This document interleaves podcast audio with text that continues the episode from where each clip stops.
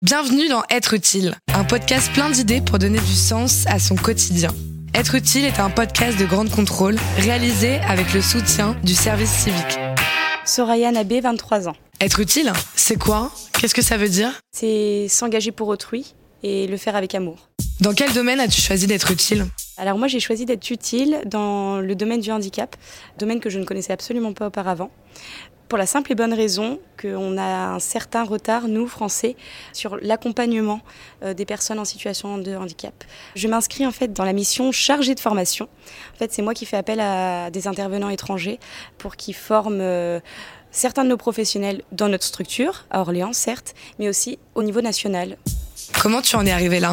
En fait, on m'a dit, bah, écoute Soraya, j'ai entendu parler de cette mission à Orléans, euh, j'ai l'impression qu'elle est faite pour toi, elle regroupe un peu euh, tout ce que tu avais envie de faire durant cette année, en fait, euh, euh, m'ouvrir à l'international, parce que j'avais longtemps voyagé avant, et donc en fait, ce retour en France, c'était, f- fallait qu'il ait du sens. Et là, j'ai complètement retrouvé du sens dans cette mission. Qu'est-ce que tu retiens de ton expérience ? Tout d'abord, j'ai découvert un monde, ce qui n'est pas rien.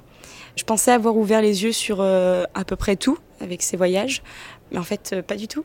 Les personnes en situation de handicap, euh, bah voilà, en fait, ça reflète complètement la société dans laquelle on baigne. Euh, c'est qu'ils sont tellement effacés que même moi, aussi humaniste que j'ai, j'ai envie de l'être, hein, euh, au plus profond de mon être, et pourtant on fait des impasses. Ça reflète vraiment de notre société, c'est ces personnes-là qu'on ne voit pas, qui ne sont pas incluses dans nos sociétés, qui souffrent énormément. Et du coup, je suis ravie de faire partie de ce combat euh, d'une majorité, mais qui semble euh, pourtant être une minorité. Tu savais que tu avais un talent ?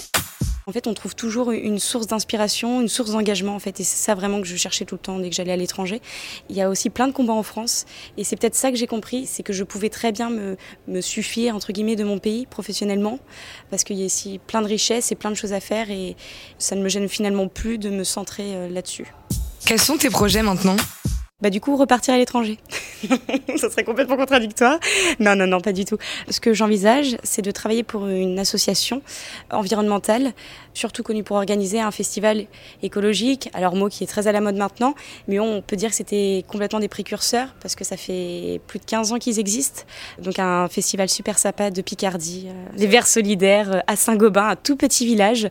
Et ils poussent, on va dire, le monde euh, écologiste et même humaniste, pratiquement à son paroxysme. C'est incroyable. Quel conseil tu pourrais donner à ceux qui nous écoutent ? Bah, qu'il faut se lancer. Je pense que le service civique, malheureusement, n'en fait pas assez la promotion. Ça apporte euh, une richesse, une expérience qu'on ne peut pas forcément avoir autrement. Clairement, on nous donne la possibilité d'exercer un poste dans lequel on veut s'engager, donc c'est quand même quelque chose, l'engagement, sans avoir forcément de, de prérequis, de diplôme.